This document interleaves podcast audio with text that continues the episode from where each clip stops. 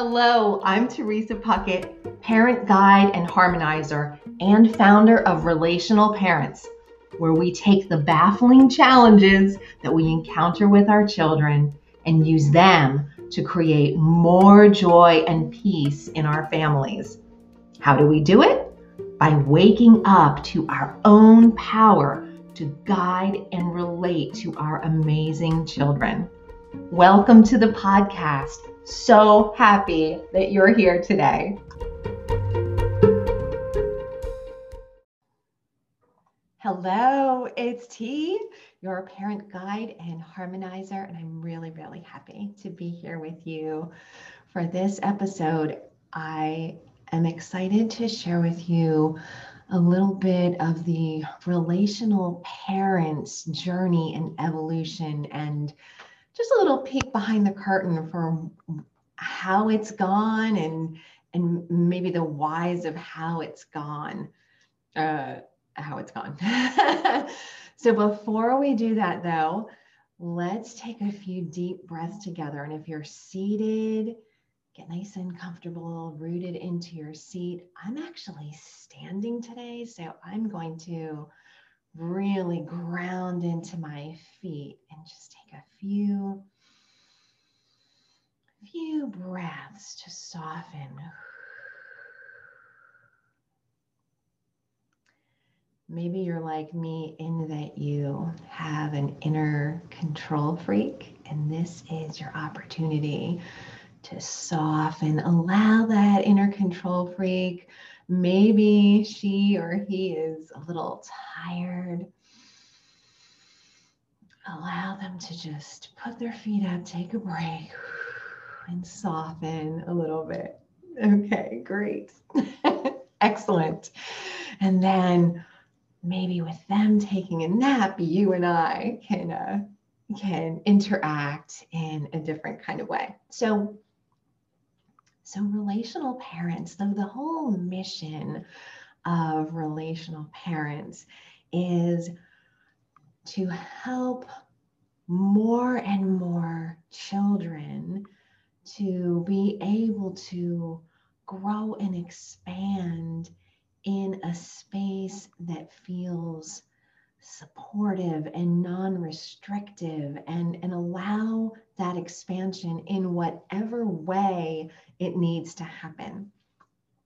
And so many of you know that I was trained um, years ago as a Montessori teacher. And if my years as a Montessori teacher taught me as a as a, a practitioner now anything, it's that it's exceedingly difficult to affect a real, like a long lasting, enduring sort of change for a child when the parents are not brought along board with something uh, uh connected to that change. So I was involved with, you know, providing an excellent Montessori environment and a, an independent environment where all these beautiful little children could function so independently. And then when I would have parent teacher conferences, I would hear time after time after time,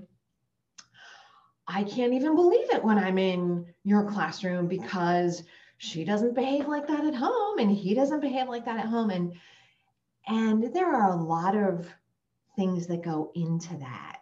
You know, children should feel more relaxed at home and and should be allowed to, you know, be show up in a little bit of a different way at home, but it was such a a stark contrast that it really showed me that um, we're not doing the kids or the parents so much any favors by not speaking the same language to the parents. And so I started to really realize that in order to affect great um, outcomes for a child, that the, the parent needed to be highly involved.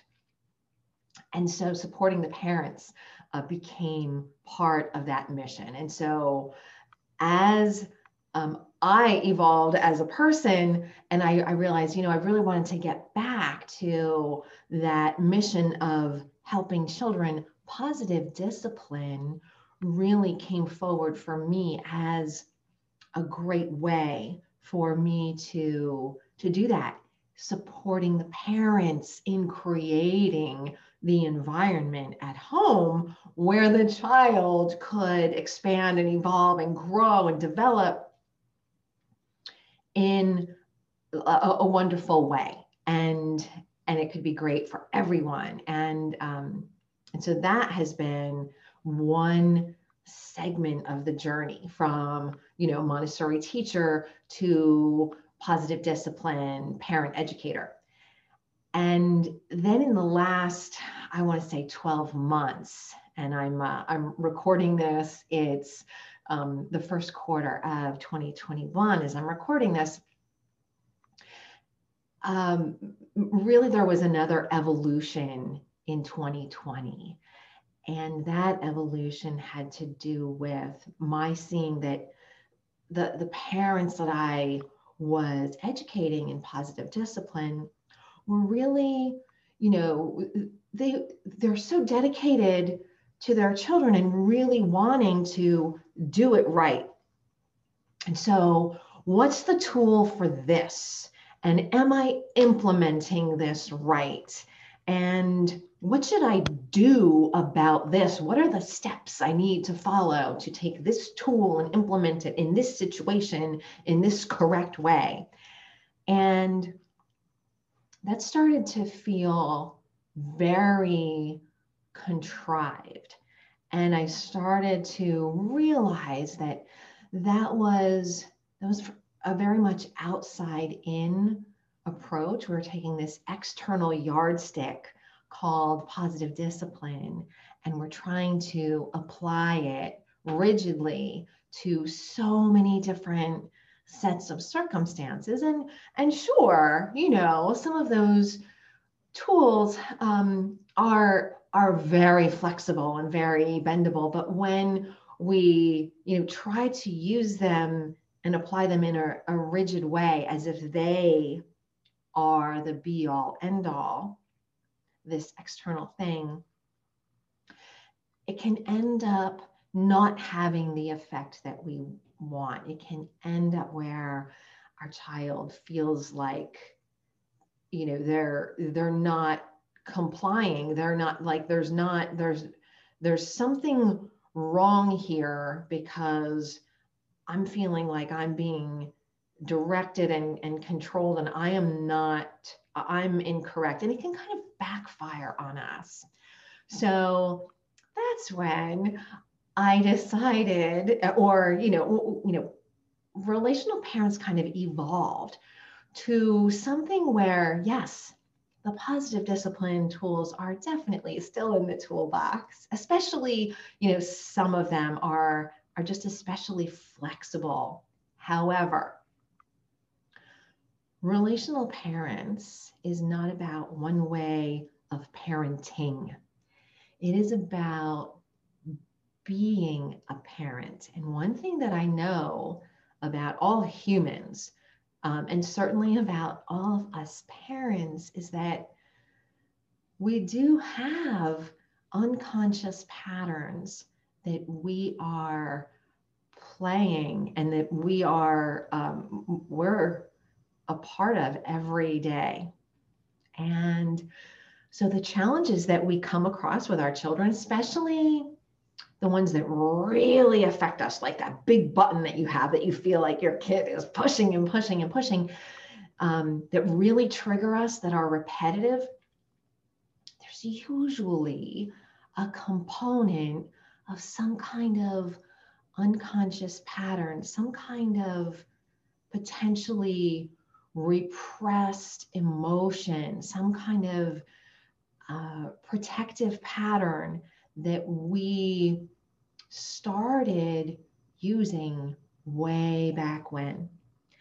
And these challenges that we face with our children, if we let them, can be like the catalyst to help some of those unconscious patterns bubble up into consciousness, bubble up into our conscious awareness. And it doesn't happen overnight, right? Those unconscious patterns need some time and they need some space. And so, if you've been listening or following me for any length of time, you know that before every episode we'll we'll do you know 20 or 60 seconds of some nice deep breathing and we'll slow it down because when we slow it down that's when we have the we're creating the conditions to allow some of that bubble up right if you uh, I don't have a great analogy here, but if, if you're stirring something really, really fast, right? No, there's no bubbles that are able to come up like a like a lava lamp, right? If if I had a lava lamp here, we actually have several of them in our house.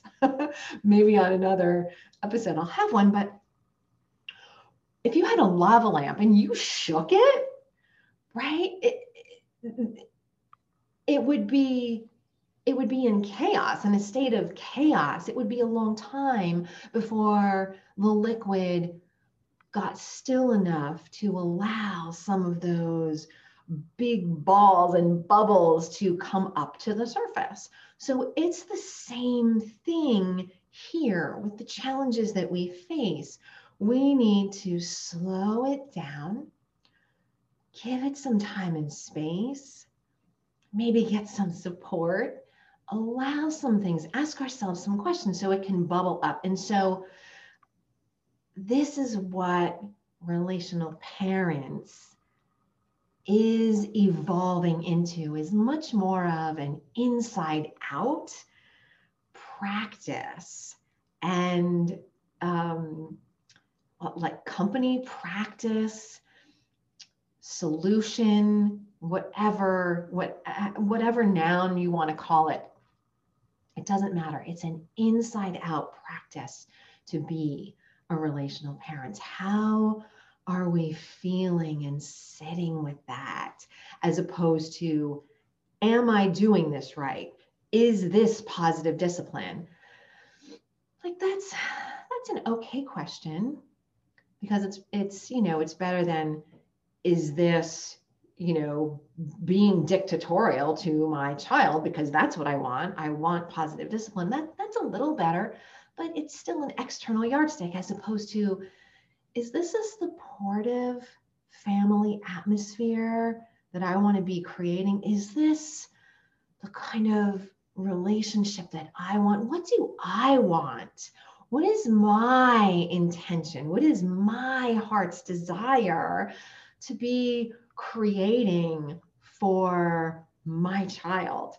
That's the juice. And it's a different answer for each one of us. It really is. If you're listening to me and if you're following me, then, you know, there are probably some big similarities between your heart's desire and my heart's desire.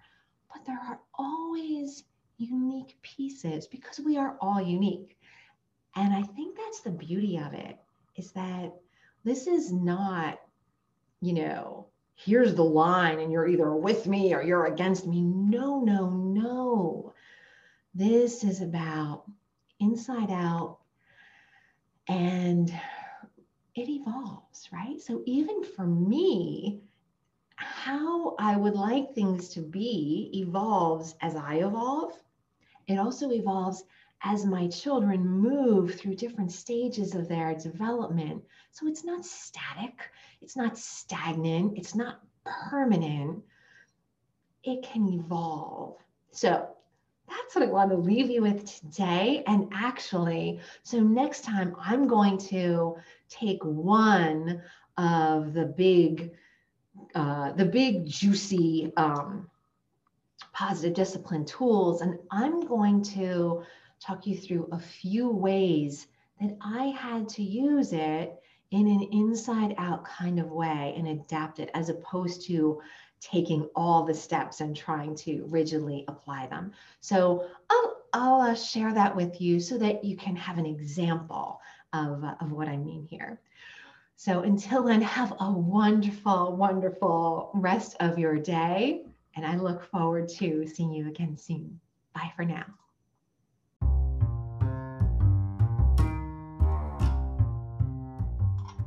If you enjoyed this podcast and something resonated for you, I invite you to go get my new free parent energy tuning series.